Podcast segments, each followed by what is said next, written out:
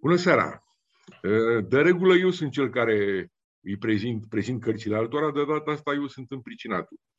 Și uh, i-am invitat să vorbească despre cartea mea Supraviețuire pe Ioana Pârvulescu. Bună seara, Ioana! Bună seara! Ioana Pârvulescu, om de litere, scriitor, uh, și pe Liviu Ornea. Bună seara, Liviu! Bună seara! Uh, Liviu Ornea, om de știință, matematician, dar și scriitor. Uh, o să vă lămuriți uh, în discuția asta de ce am invitat pe, pe ei. Așa că eu fac un pas înapoi, o las pe Ioana să preia comanda discuției și am să intervin la urmă. Te rog, Ioana. Poate că mai intervii și pe parcurs, nu numai la urmă. Uh, suntem, încercăm să fim cât de puțin solemni. Da, Mă bucură că în sfârșit lansăm această carte apărută în 2021. În uh, ultimii 5-6 ani, Vlad uh, Zografi a publicat trei cărți de proză uh, și, după părerea mea, s-a impus ca o voce absolut distinctă. În acest roman, el la un moment dat făcut o prezentare a cărților pe care le ia Uh, și le răsfoiește un personaj uh, și uh, se,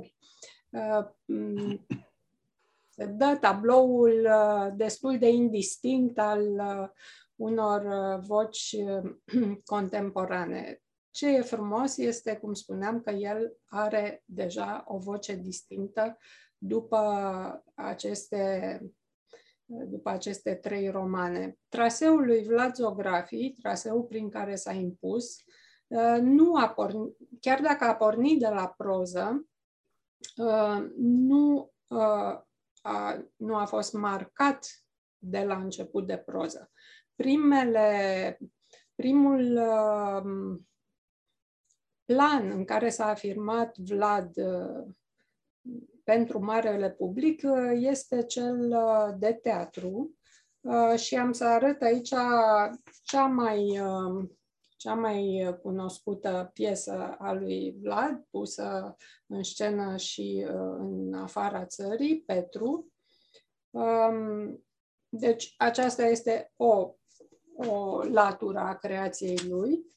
Apoi, în 2012 a publicat eseu Infinitul dinăuntru, un eseu uh, pe care Gabriel uh, Liceanu îl socotește probabil cel mai bun um, eseu uh, postbelic de la noi. Subtitlul este Șase povestiri despre om, societate și istorie. Și, în fine, uh, cum spuneam, după aceste, după aceste două uh, locuri, planuri în care s-a impus, uh, proza a redebutat, să zicem, în proză, dacă pot să spun așa. De altfel, Tudor Arghezi spunea că debutează la fiecare nouă carte, așa că de ce n-am debutat cu toții la fiecare nouă carte? Uh, deci a revenit cu proză, impunându-se de data aceasta cu uh, efectele secundare ale vieții. Um, apoi uh, în 2016, apoi 7 octombrie și în fine acum în 2021 supraviețuiri. Um, efectele secundare ale vieții uh, aveau cinci voci distincte marcate de numele personajului și care alternau uh, un roman uh, polifonic, un roman de tip quintet, uh, după care i-am luat lui Vlad Zografi și un uh, mic interviu pentru revista Târgului și am să vă citez uh, ceva ce are importanță și în legătură cu acest roman. Am scris un roman polifonic, spune Vlad uh, despre romanul din 2016, pentru că viața însăși, în ce are ea cu adevărat important, e ambiguă și contradictorie. Ăsta e un gând care s-a înfipt de mult în mintea mea, mi-e imposibil să mă debarasez de el. Caracterul ambigu și contradictoriu mi s-a părut că îl pot surprinde cel mai bine prin polifonie, prin contrapunct, prin contrastul dintre voci și nu e vorba aici de un simplu joc stilistic.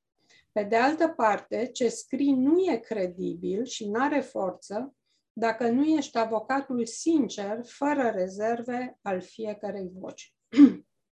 Se vede treaba că eu însumi sunt o ființă polifonică, toate personajele astea au ceva din mine, fără să mă confund până la capăt cu, vreuna, uh, cu vreunul dintre ele, uh, spunea el atunci. Acest roman, uh, Supraviețuire, are numai două voci, a trecut la un dublu concert, nu mai este un quintet, dar cred că restul restul afirmației uh, are acoperire și în acest roman. Îl simțim pe Vlad uh, ca fiind avocatul ambelor voci din acest roman și, din nou, uh, povestea cu ambiguitatea, cu caracterul contradictoriu al vieții, se recunoaște și aici. Pentru cei care nu au citit romanul, e vorba de un el și o ea, frate și soră, mm, ambii având inițialele AC, lucru care ar putea avea o semnificație, o să ajungem și la semnificații, Alexandru Cerchez și Amelia Cerchez. Uh, Amelia Cerchez, să începem cu ea, este o femeie prinsă între doi bărbați, uh, unul uh, pe care îl iubește Naka, un, uh, un uh, regizor de, de spectacole de tip performance, uh, și uh, care însă nu iubește pe ea și unul, un altul din trecutul ei, Darius, care o iubea și pe care ea nu îl iubește, care scrie niște foarte frumoase scrisori. Uh, tot ce ține de, uh, de viața acestei uh, femei, uh, Amelia Cerchez, um, este legat de bărbatul pe care îl iubește, care o consideră mai mult un fel de instrument, adică o apreciază, um, iar ea ajunge să-și spună am devenit oglinda unui narcisist asta este și că trăiește o farsă în fond, uh, în care ea este, uh, are un rol de-a dreptul comic. Uh, aceasta este vocea ei, a femeii, și în cadrul, în cadrul capitolelor care o privesc sunt descrise în amănunțime și spectacolele puse în scenă de acest NACA și ca să zicem, un contrapunct comic, um, foarte comic chiar, uh, to- toată cacofonia receptării acestor uh, spectacole, uh, pe care o știm și noi în fond din, din receptarea literaturii, nu trebuie neapărat să fie vorba de receptarea spectacolelor sau din receptarea cinematografică sau, mă rog, ce doriți. Um, a doua voce, Alexandru Cerchez, îi aparține unui cercetător, un fizician, uh, care uh, e înconjurat de familie, o soție care probabil îl înșală, un băiat adolescent care îi creează probleme, socrii, deci mai multă lume, plus colegii de serviciu, pentru că el lucrează la un institut de cercetări. Um, el uh, caută o formulă, uh, o formulă care să fie în același timp uh, fizică, matematică și prin care să se înțeleagă eleganța vieții. E convins că există o asemenea formulă, eleganța Universului. Pe măsură ce totul, uh, să zicem, se amestecă și se uh, tulbură, el se agață cu atât mai mult de această formulă. Uh, înainte de a trece la alte caracteristici ale romanului și dacă pot să îndrăznesc la o interpretare a lui, uh, am să citez un paragraf, singurul din tot romanul care se ocupă și de ceva vintage, de, pentru că în rest este un roman de pură actualitate. Uh, și, după cum știți, uh, uh, brandul meu e legat de trecut, așa că dați-mi voie să spun de, despre acest uh, lucru. Am constatat că din sertarul biroului dispăruse creionul mecanic Coinur, gălbui, cu o ascuțitoare mică înșurubată la capăt pe care mi l-a dat tata când am împlinit 16 ani. Pentru cei foarte tineri, pentru studenții care eventual ne privesc, am primit de ziua mea o inur și uh, iată creionul mecanic. Sunt sigură că mulți... Așa arată, da, așa arată. Așa arată, dar cei care nu îl știu, nu își închipuie acest lucru care ține de trecutul de oamenii aceia care se gândeau la tot. Deci aici, în capăt, se deșurubează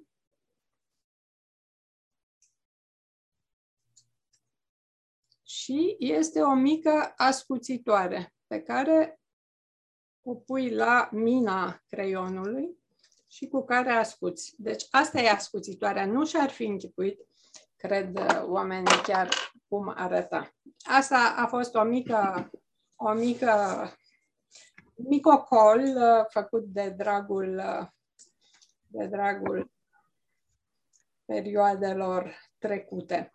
În rest, și revin acum la roman, uh, cum spuneam, este un roman de actualitate nu numai că prezintă actualitatea, dar uh, prin vocea uh, lui um, uh, Alexandru Cerchez, prin vocea acestui cercetător, actualitatea este și pusă în cauză. Este în permanență pusă în cauză. Fiecare lucru nou apărut, ce știu eu, de la tatuaje până la ce doriți să luați din actualitate, povestea cu telefoanele, mobile, uh, totul este cântărit și chiar judecat. Uh, din când în când sunt săgeți de umor iute și asta este o altă caracteristică a cărții, umorul iute, uh, în sensul că nu se insistă, nu se, nu se apasă, ci doar ceva trecător. De pildă, m-a amuzat teribil povestea cu hai să le spun, iluminații care vin la acest cercetător să-și prezinte ideile despre, uh, să-și prezinte idei geniale din fizică. Un soi de nebunii. Uh, pe urmă, uh, știu și eu, afirmații de tipul Um, gazda noastră era obositor de amabilă sau um, uh, niște femei care fac uh, revelionul, uh, un revelion feminin, din șapte femei, cinci erau divorțate, a șasea pe cale să divorțeze și singura care nu era divorțată nu era nici căsătorită. Deci lucruri de acest gen care sunt spuse întreagă, bineînțeles, mai bine decât vi le-am spus eu aici.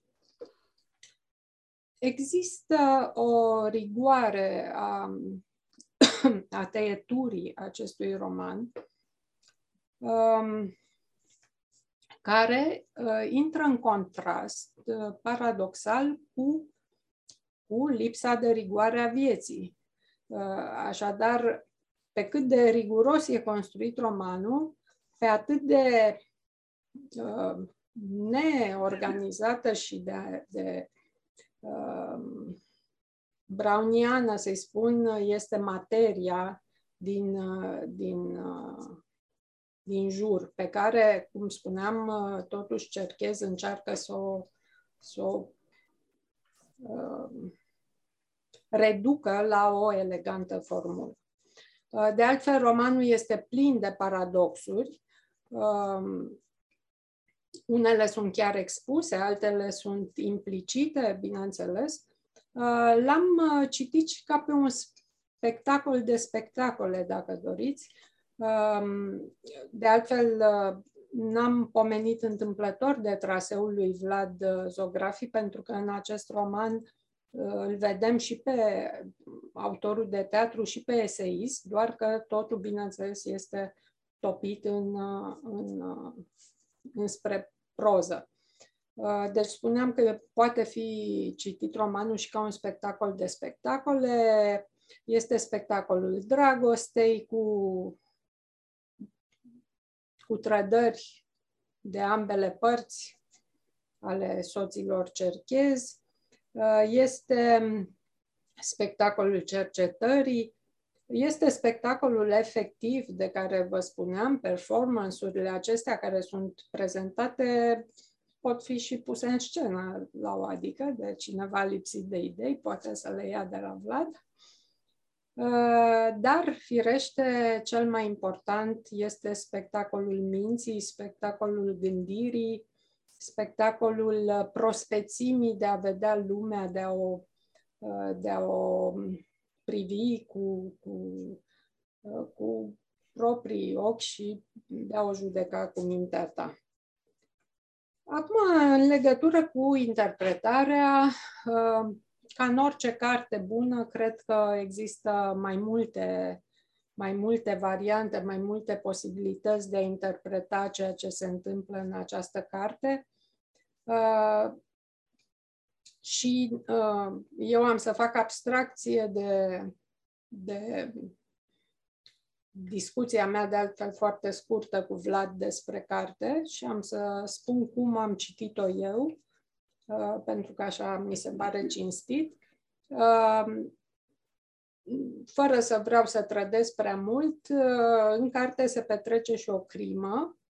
Uh, pentru mine, această crimă este, se petrece în mintea, în mintea lui Alexandru Cerches, chiar dacă ea este prezentată ca fiind reală. Uh, sau poate, dacă vreți, într-un univers paralel, deși povestea cu universurile paralele este pulverizată aici și chiar ironizată. Uh, așa, asta este interpretarea mea. Uh, ar, aș avea și mai multe argumente pentru a o, pentru a o uh, susține, dar pe de altă parte nu vreau să le dau pentru că ar însemna să spun prea mult din, din carte. Legat de, de sensul cărții, mai am un citat din acel interviu pe care mi l-a dat uh, Vlad Zografi. Zice așa, toată lumea noastră sufletească, populată cu speranțe și angoase, e doar efectul secundar, raportat la titlul precedent, al unei evoluții complet indiferente față de speranțele și angoasele noastre E un lucru pe care îl poți înțelege, dar e foarte greu să-l accepti. Și mai ales, nu te ajută prea mult să înțelegi ce se întâmplă cu tine. Uh, în această carte, spre final, uh, avem o idee, dacă vreți, contrară, chiar în final, Nimeni și nimic nu poate distruge credința că universul e simplu și elegant. M-am înșelat când mi-am închipuit că, trăie, că trăim în haos. Uh, e bine ca aceste întrebări să rămână deschise și posibilități, ambele să, să rămână aici uh, deschise. În, uh, voi încheia deocamdată, poate că mai intervin, uh, spunând că uh, acum pe 15 ianuarie la noi la Facultatea de Litere am asistat la o conferință a lui Mircea Cărtărescu despre Eminescu, în care întreagăt Mircea Cărtărescu a spus că sunt două tipuri de cărți. Cărțile cu uh, triunghiuri amoroase, care nu sunt prea importante, și cărțile care caută sensul vieții. Îmi place cartea Supraviețuire, uh, de altfel o să revin poate la titlul ei. Îmi place cartea Supraviețuire pentru că are și triunghiuri amoroase și sensul vieții. Cum cred, de fapt, că trebuie să aibă o carte de toate. Îi mulțumesc, deci, lui Vlad că a scris-o și... Mulțumesc, Ioana. Liviu, hai, hăcuiește-mă. Da, mersi. uh, uh, eu am citit uh, cartea lui Vlad, așa dintr-o, dintr-un foc, dintr-o sorbitură, și prima impresie a fost că am în față două lumi în oglindă. Una care mi era relativ familiar. Este lumea lui Alexandru Cerches, cercetător fizician teoretician, lucrează la Măgurele, se ocupă de fizica particulelor, cam cum s-a ocupat și Vlad la început, înainte de a fi tot ce ne-a spus Ioana, uh, și care este un ins cam autist, social, uh, incapabil să se smulgă din singurul lucru important pe care îl are viața lui, și anume fizica, care nu e în stare să se bucure când iese cu colegii la o cafea sau o bere după slujbă, pentru că îi zice, cum adică brusc la ora patru și jumătate nu mai e important universul? Am terminat, e, totuși e fizician, e cercetător, nu, nu e un funcționar care a închis dosarul și a scos mânecuțele, se uce să... și a scos totul din cap. El este un tip care arde fără rest. de o probitate, de o, de o etică profesională dusă la extrem, care sfârșește în mod fatal, dar perfect natural, prin a nebuni. Pentru că constată că a făcut o greșeală. Calcule. A greșit un calcul e genul de cercetător care nu face rabat, pe care nu-l interesează unde publică, nu-l interesează câte citări are. El vrea să înțeleagă Universul. În momentul când a făcut o greșeală, se năruie totul în jurul lui. Și oricât își păstrează el încrederea în eleganța Universului, sincer să fiu, eu nu cred în asta, uh, capotează. Ăsta este Alexandru Cerchez, cercetătorul onest până la capăt și care e incapabil de altceva în viața lui. Relația cu soția este eșuată, relația cu fiul este eșuată. Înțelege rațional o groază de lucruri, este incapabil să reacționeze firesc la o situație sau la alta are o tentativă de adulter, o secretare care pare sincer îndrăgostită, e incapabil să o ducă până la capăt. Nu știe. Nu. Da, bun, o duce, adică o regulează, asta e cu totul altceva. Nu poate. El, el nu știe să facă altceva. Sunt foarte convins că Ioana nu are dreptate și crima pe care o face este cât se poate de reală. Am să revin la asta. Uh, ce se vede în cealaltă oglindă? În cealaltă oglindă este, asta, așa am citit prima oară cartea, nu te enerva, Vlad. În cealaltă oglindă este un pseudo-artist. Naka, prescurtarea de Anaka Tosur, care este numele de artist al unui Escu, regizor de performance, nu chiar Marina Abramovici, nu, nu-și pune la bătaie tupșorul. Uh, mie toate descrierile mi se păreau niște făcături. Și mi se părea că tocmai de aceea a descris Vlad cu atâta minuție punerile acelea în scenă. Uh, și mi se părea că e pandantul, de, de, talerul coborât până la pământ al, al balanței. Că este artistul excroc, artistul care nu se ia în serios până la capăt. Dispus la compromisuri, să le ia mau. El face tot soiul de chestii ca să-i lase poponeți pe privitori. Să-i șocheze, le dă șutură în fund, le, le face orice. Ok. Mi s-a părut că este o variantă mai sofisticată, mai evoluată a personajului al cărui nume, iartă-mă, Vlad, l-am uitat din precedentul roman. Era un A, ceva cu A, Antona, nu, nu mai știu. Un arhitect, un, un tânăr care făcea, era da, da, da. artist. Da, da, da. Am uitat cum îl cheamă. Da. Deci în 7 octombrie apărea acest tip de care zic, bă, că e da. joc copios, deși la sfârșit îi acordai parcă totuși aveau ușoară Trebuie să-l acordăm, iartă-mă că te întrerup. Sigur, stai, stai, nu, nu, nu mă întrerupe, lasă-mă. M-ai invitat, lasă-mă. Așa. Um, la a doua lectură n-am mai fost atât de convins că ăsta e excroc până la capăt. Uh, și am acordat circunstanțe atenuante și mi s-a părut că totuși omul are într-un fel, sau au avut probabil la început cinstea lui de artist și la care pare să revină în final. Este, pe de altă parte, asemenea lui Cerchez în modul în care și unul și altul merg pe o sfoară foarte subțire.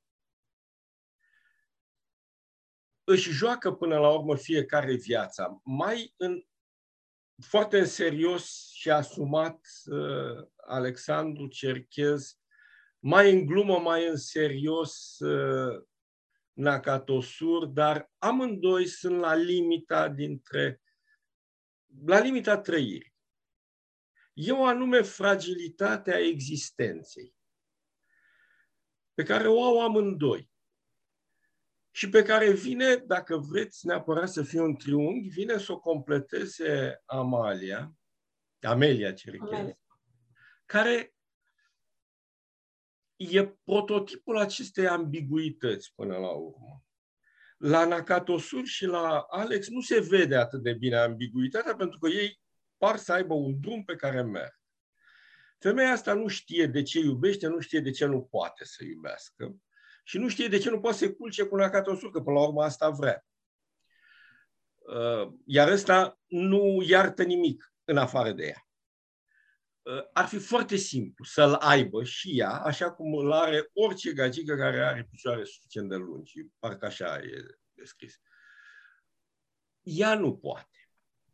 E un anumit mod și al ei de a fi incapabilă de o relație normală, simplă, Și aș zice că aceeași fragilitate o vădește și crima aceea, care mie mi se pare foarte reală. Nu știu cât este de credibilă până la urmă, pentru că pare atât de simplu de comis uh, un omor nepedepsit. Că așa trebuie să fie romanele bune. Dacă se întâmplă așa ceva, nu, nu, nu e pedepsit. Alea sunt filme de Hollywood, când se termină cu bine și hoțul e după gratii. Nu e. Omul se... E un tip rațional, logic, pune la cale o chestie foarte bine montată, o face. Toată lumea e mulțumită, merge mai departe. Uh, ce este uh, oarecum scandalos este cât de puțin e el afectat de asta. Uh, aici eu nu-mi dau seama dacă este, da, dacă e credibil sau nu. Nu mi s-a părut foarte credibil. Pe de altă parte, pot să înțeleg uh, uh, mesajul, ca să zicem așa. Uh, și mi se pare că totul se, se circumscrie acestei descrieri foarte învăluite a fragilității existenței umane.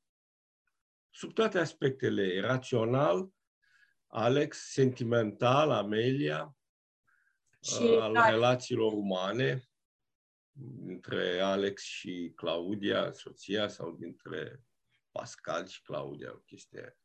Sau Alex și Cerasea. Deci, da, ambiguitatea e, e ceva ce, e, ce urmărește Vlad de, de la, în toate scrierile lui.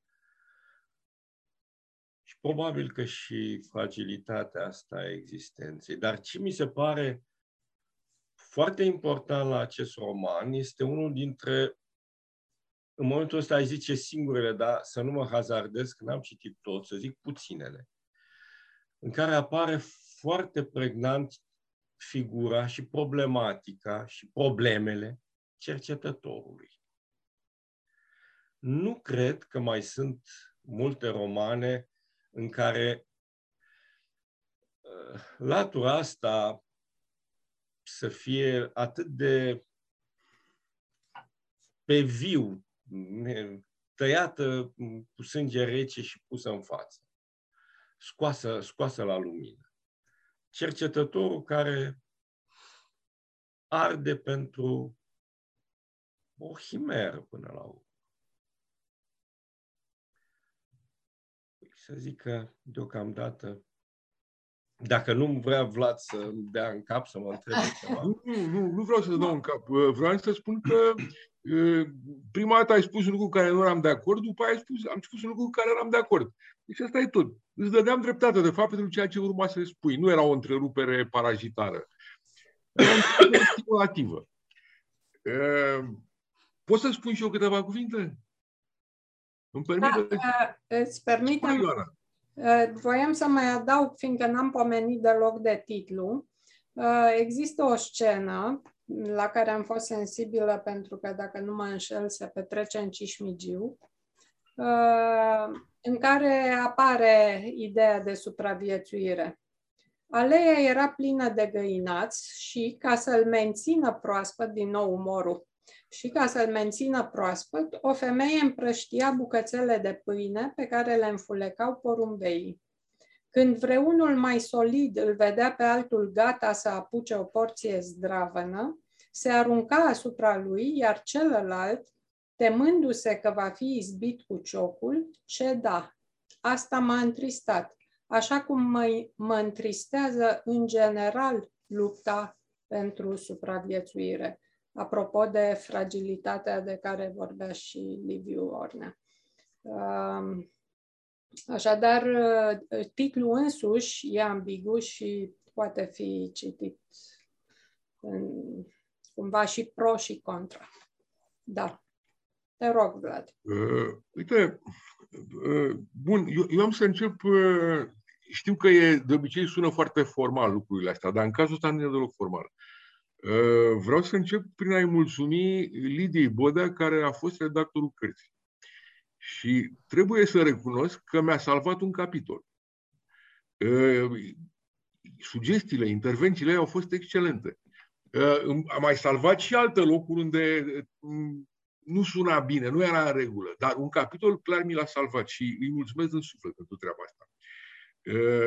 Cu multă intuiție și simțind ce e în roman.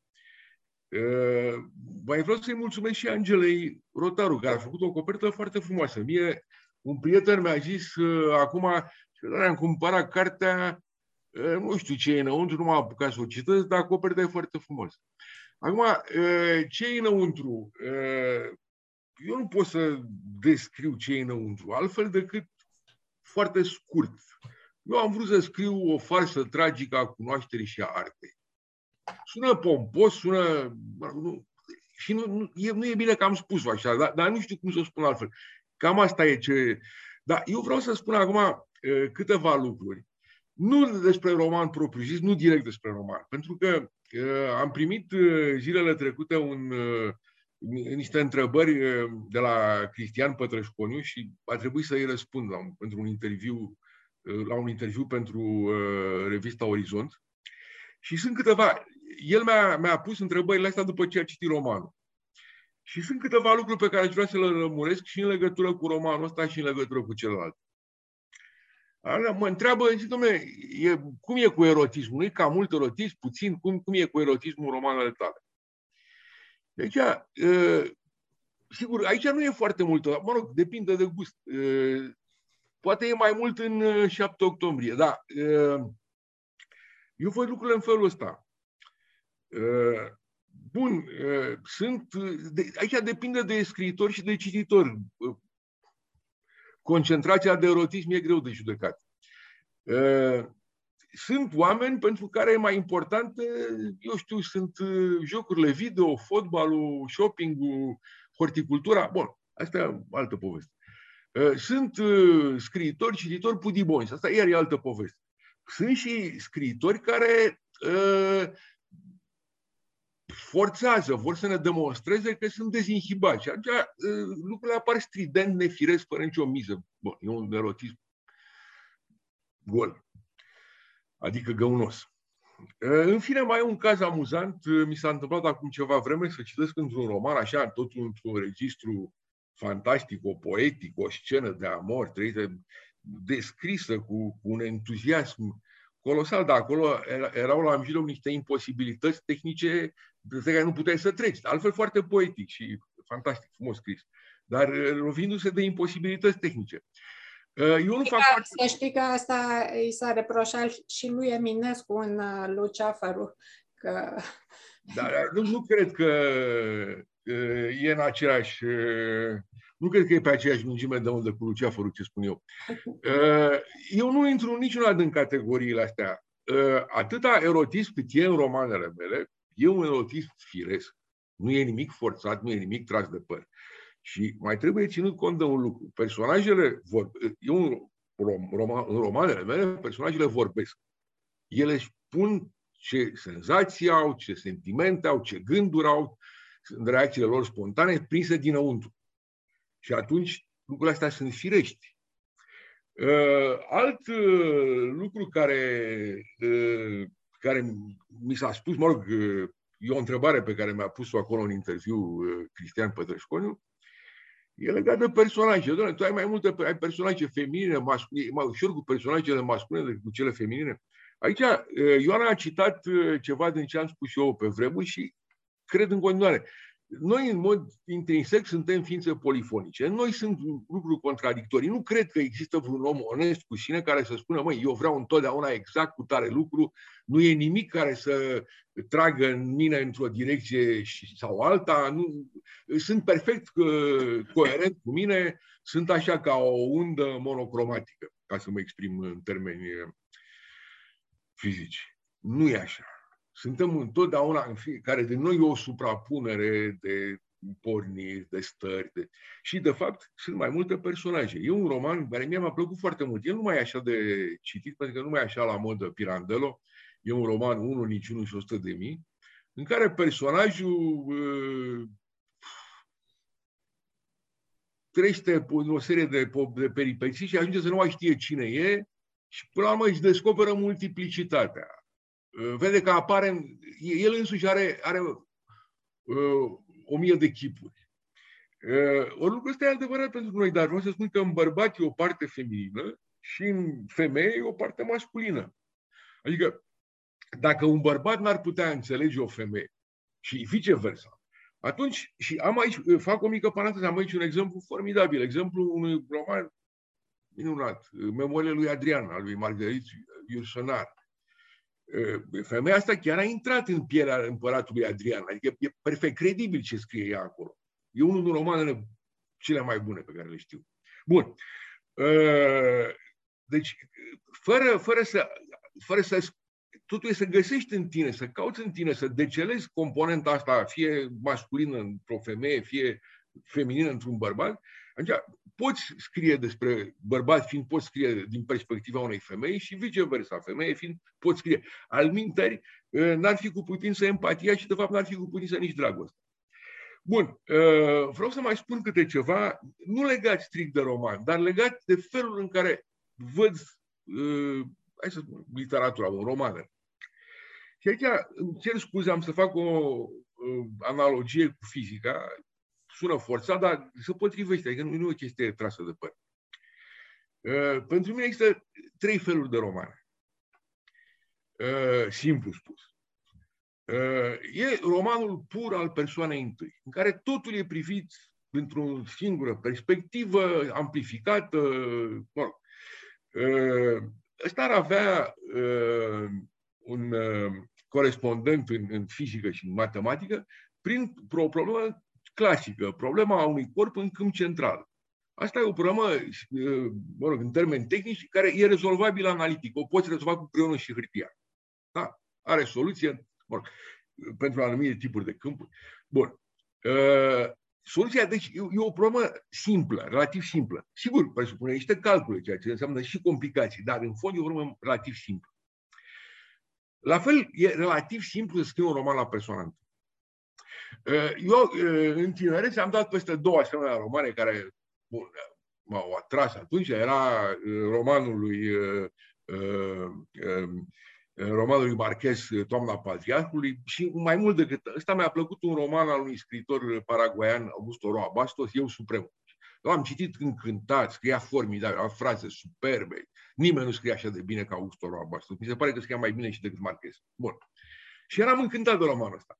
Dar asta e o soluție relativ simplă și pentru mine, care cred în, în polifonie, cred în ciocnirea dintre personaje, neinteresant. Asta o spun din capul locului. Bun, al, există un al doilea tip de romane. Uh, romane în care ai foarte multe personaje.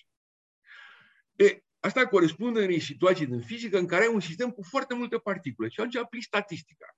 Simplu spus, pentru cine a făcut cât de cât în liceu fizică, dacă ai într-o incintă un gaz, la o anumită temperatură, bun, ai volumul, temperatura, presiunea, descrii termodinamic ce se întâmplă înăuntru, fără să știi ce se întâmplă cu fiecare moleculă în parte. Nu te mai interesează. Tu ai o temperatură, niște parametri uh, globali. Uh, și uh, sau o descriere statistică. E, sunt asemenea romane. Am în minte, de pildă, un roman bun al minte, că l-am citit, mi-a plăcut, un scriitor bun.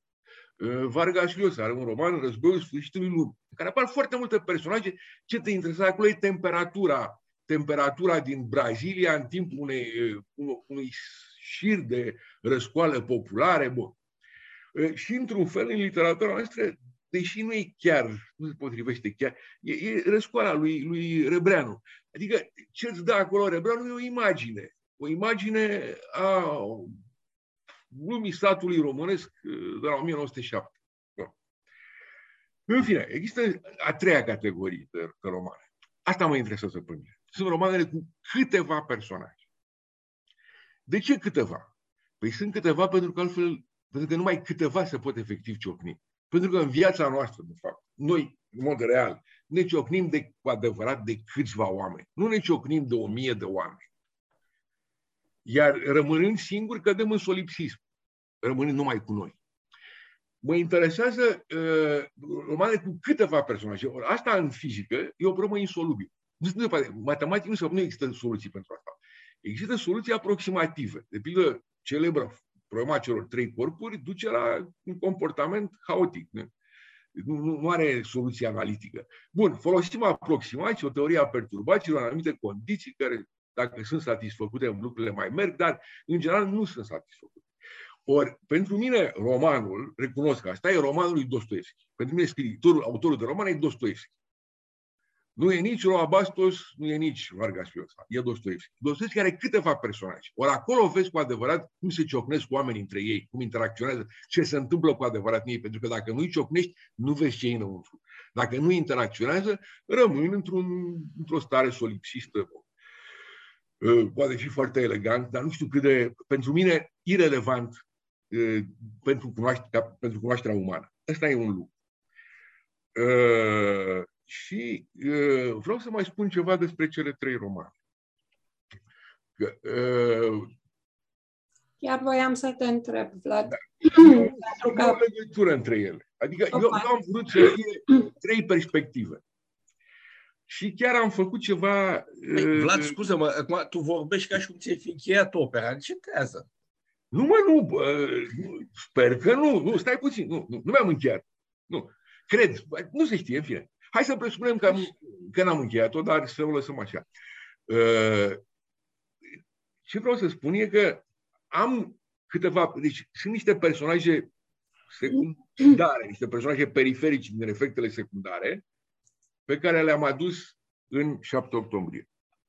Și e un personaj, sau două personaje, de fapt, din uh, 7 octombrie pe care le-am dus aici. Bun, numai un citor foarte atent va găsi asta, că trebuie să te Nu atât atent cât cu memorie. Da, sau cu memorie. E, și aici revenim la problema numelor. Și aici trebuie să vă mărturisesc un lucru. Eu nu scriu un roman cu foarte multe personaje. Adică nu e ca la Canudos în uh, romanul lui uh, Vargas Llosa. Câteva, da. E în mod, adică numărul personajelor e numărul firesc al oamenilor de care ne lovim în mod curent. Adică nu ne lovim de un singur om decât dacă suntem sau... Bun. Uh, da, e totuși un număr de personaje. Acum se adună personajele, un roman, cu destule personaje. Al doilea roman, cu încă mai multe personaje din motive, mă rog, ușor de înțeles. Al treilea roman, iar, domnule, ce fac cu numele? Deci lista de nume, eu dacă nu pot să botez un personaj Ioana, că după aia Ioana îmi zice, stai, stai, ce pot eu acolo? Sau dacă de pildă scriu într-un, pers- într-un roman un personaj, fac un personaj Liviu și îl fac acolo, nu știu, un criminal în serie, pe Liviu o să zică, stai băi, două dracu de treabă, la mine te-ai gândit, mă? E, și e, e complicat și m-am gândit că în următoarele cărți am să apelez la nume gruzine, că am o simpatie pentru Adică sunt nume foarte frumoase, pentru că acolo n-ai nicio șansă să... Eu încă o dată trebuie să fac o listă de nume acceptabile. Dar numărul numelor e totuși finit. Personajele din romanele mele nu sunt foarte numeroase, dar nici nu sunt puține.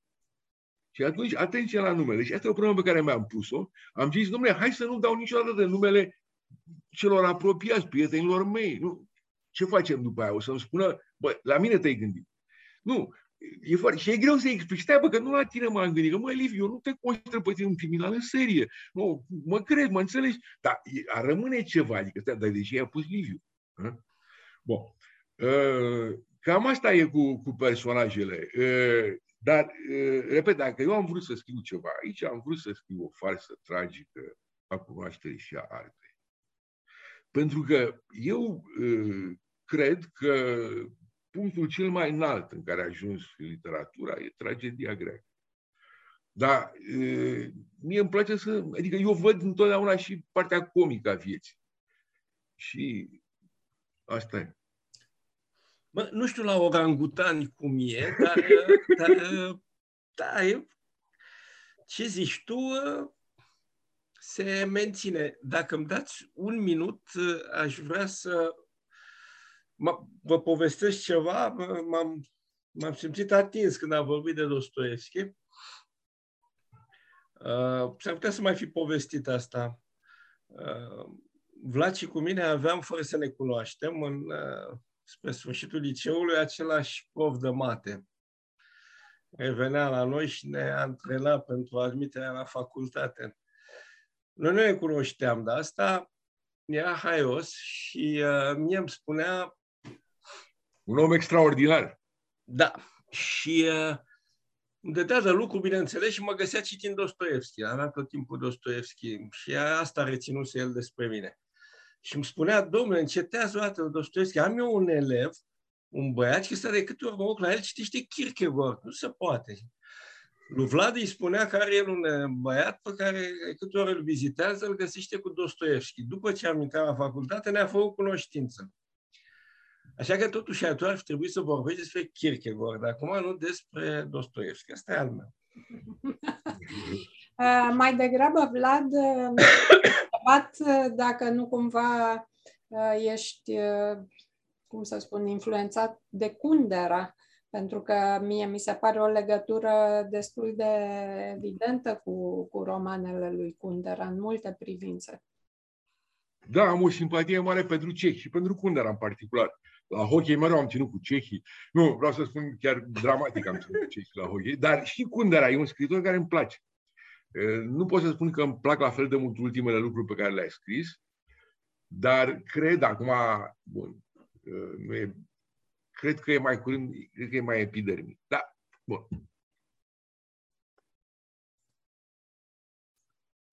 Dacă e vorba de erotism, la el este, sigur. La ele, dar e un erotism, adică și la el e un erotism. Nu, nu, mai, nu, nu mă gândeam la asta neapărat, ci mai degrabă nu, nu, la, la, la tăietura. sarcasm, la umor, la... Nu, nu, nu, la tăietura romanului, la uh, povestea asta cu vocile numite cu numele personajului, uh, la încercarea asta de rigoare muzicală aproape a unui... Unde era teoretizat-o. Da, și teoretizat, bineînțeles. Da, ne leagă și marea uh, iubire pentru muzică. Da. Dar fiind chiar, mu- fă- având chiar pregătire muzicală, eu n-am, eu sunt Da. ne- netalentat așa ceva. Dar da, da, asta e, e adevărat. Kundera a scris lucruri foarte frumoase despre un compozitor ceh care începe să fie într-adevăr cunoscut, Janacek. Janacek, Da. Din plin. Uh, Da. Oricum este o carte pe care merită să o recitești, ceea ce iarăși este o probă a unei cărți valabile pentru mine. Eu am citit-o prima oară când a apărut, de la un capăt la altul și aseară și azi dimineața am recitit din ea o mulțime de părți, uh, constatând că le văd puțin cu alți ochi, din altă perspectivă și cred că una dintre bucuriile acestei cărți este asta a interpretărilor multiple uh, și care, uh, care îți dau de gândit până la urmă asupra literaturii, asupra vieții, asupra fizicii, cine dorește. M-a, mi-a plăcut uh, împărțirea ta fizică a romanelor. Uh, numai asta nu se mai făcuse, din câte, în câte feluri uh, a fost interpretată literatura și în câte categorii a fost ea pusă. Asta cu, cu fizica era, e foarte interesantă de altfel. Nu, pentru că, ia- iartă-mă, interesant e ceea ce nu e evident, ceea ce nu e solubil. Când ai, hai să ne gândim la un lucru simplu, dau un exemplu simplu. Ai un, un personaj, da? Bun. Și descrii ce vede el. Și poate să vadă lucruri miraculoase, uh, inorogi, uh, roz păscând pe pagi, pagini mov, uh, nu știu, am zis acolo, viermi care recită din Shakespeare, uh, ploșnițe care se psihanalizează, tot ce vrei. Bun, e în regulă. E foarte ce vede un, ce îi se întâmplă sau ce îi se întâmplă în imediat, cum mănâncă o înghețată, cum... Bun. Uh, acum, asta se poate face. Adică nu, nu pune probleme de înțelegere foarte grave. Trebuie puțin, puțină îndemânare literară, asta se capătă, îndemânarea se capătă ușor. Ceea ce se numește talent e dincolo de îndemânare literară, e altceva. Tocmai Talentul la este- eras pe perec. Da, bun, ta- ta- talent a avut Dostoevski, talent a avut Shakespeare, sau talent a avut Cervantes. Bun. Nu, nu vorbesc de, de virtuozi. Virtuozi există. Bun. Acum, dincolo, în celălalt capăt, e relativ ușor să de- descrii, uh, folosești uh, analizele sociologice sau analizele antropologice, care îți dau o imagine generală. Dar dacă vezi ce se întâmplă, cu, urmărești ce se întâmplă cu patru oameni care sunt stiliți să interacționeze, sau trei, sau cinci. Nu ai de triunghi conjugat, asta e o prostie, triunghi conjugat. Nu, nu la de pur și simplu de câțiva oameni care sunt obligați să se ciocnească între ei. Ce faci cu ei? Cum le înțelegi? Omori. Îi omori. Nu, cum le înțelegi traiectoriile? Cum, cum înțelegi ce se întâmplă între ei? Asta e problema. Asta e problema. Dacă sunt câțiva oameni, cum înțelegi raporturile dintre ei? Da. Pentru că e suficient ca dacă, dacă interacțiunile, dacă ei sunt cuplați puternic, să zicem patru oameni, sunt cuplați puternic, dacă se schimbă ceva în cuplajul a doi dintre ei, totul se dă peste cap în ansamblu. Deci trebuie să fii foarte atent cum, cum, cum înțelegi ce se întâmplă când sunt puțini oameni care se izbesc unii de alții. Asta e problema, asta interesează. Asta l-a interesat pe Dostoevski. Asta a făcut el cu personajele lui. E- Și i-a pus într-adevăr să interacționeze. Nu să fie niște elemente de decor pe o pajiște roz, mof, nu, nu, asta l-a interesat. Nu l-a interesat nici aspectul strict social, hai să vedem care e nivelul de trai al țărănimii din Rusia, sau hai să vedem care e... Nu, astea sunt lucruri pe care le poți face, evident. Eu, uh, iertați-mă, mai spun ceva și cu asta. Uh, eu am avut, uh, am avut o scurtă experiență teatrală. Bun, m-am scris piesele pe care, care m-au interesat, am încheiat. Am scris ce credeam eu că... Am scris piesele care corespundeau felului în care vedeam eu teatru și le-am dus până la cap. Bun. Acum, uh, mi s-a întâmplat mai de mult să fiu invitat la un uh, uh, se chema workshop, era de fapt atelier de creație teatrală organizat de Royal Court de la Londra la Târgu Mureș. Și acolo m-am înspăimântat. Au venit trei cucoane. Bun, una era o americancă cu profil nord-corean ideologic puternic, cealaltă era o scriitoare, asta era coordonatoarea uh, workshop-ului. Cealaltă era o, o dramaturgă, dar era tot timpul drogată, nu scotea nimic din ea, scotea niște interjecții inteligente. Și a treia era o, o ființă mai interesantă, era o regizoare care părea să mai... Dar totul era condus cu uh, uh, o tiranie nord-coreană de, de cucoana asta, american caracterizată la Londra, care ne explica despre cum se scrie. E foarte simplu. Nu vă poate scapa. Uite, se scrie așa. Se, se studiază problemele socioeconomice din țara noastră. Și, și găsiți o problemă. O studiați temeinic și după aia avem un algoritm de producere a, a piesei. Foarte simplu. Eu am rămas tâmpie, m-am certat cu ea, i-am spus că nu știe ce e realitatea, am băgat în chestii filozofice stupide, bine, dând numere de astea teribiliste, Ceilalți au fost mult mai concilianți. Mă rog, le plăcea ideea de a lua notă bună la extemporalul principialității, dar pentru mine nu asta înseamnă, nu, nu asta înseamnă teatru. Și uh, presiunea de a scrie conform unui orizont de așteptare sau unor indicații asupra mea nu poate funcționa, pentru că noi toți trei suntem de aceeași vârstă de altfel, am trăit în comunism. Uh, bun, am suportat cum am suportat uh, de bine de rău lucrurile, dar am căpătat o alergie pentru ideea că vine cineva și spune cum să faci, dă și rețeta. Adică niciunul de noi, asta nu, nu înghite. Bun. Da, tocmai. Uh, eu mă bucur că ți-ai definit, să spunem, arta poetică, care încă o dată, care încă o dată face să ai o voce a ta Uh, și nu numai asta, nu numai ce consideri tu la nivel teoretic că faci, ci pur și simplu tot ce reprezinți și tot ce pui în aceste personaje. Uh, nu pot decât să închei îndemnând lumea să citească Supraviețuire, fără A, atenție, um, și, uh, și să sunt curioasă ce opinii vor fi despre această carte, ce interpretări, încă o dată, este o carte cu multe interpretări posibile și eu sunt nerăbdătoare să le, să le citesc. Așa că fac eu pe gazda și mulțumesc. Eu vă mulțumesc amândurora că ați avut răbdarea să citiți cartea și că ați suportat discuția asta cu mine în seara asta. Și vă urez să rămâneți sănătoși. La fel. Să trăim, da. Tuturor. Să supraviețuim. Să supraviețuim, Vlad, să supraviețuim. Dar nu ca porumbei. Seara bună tuturor.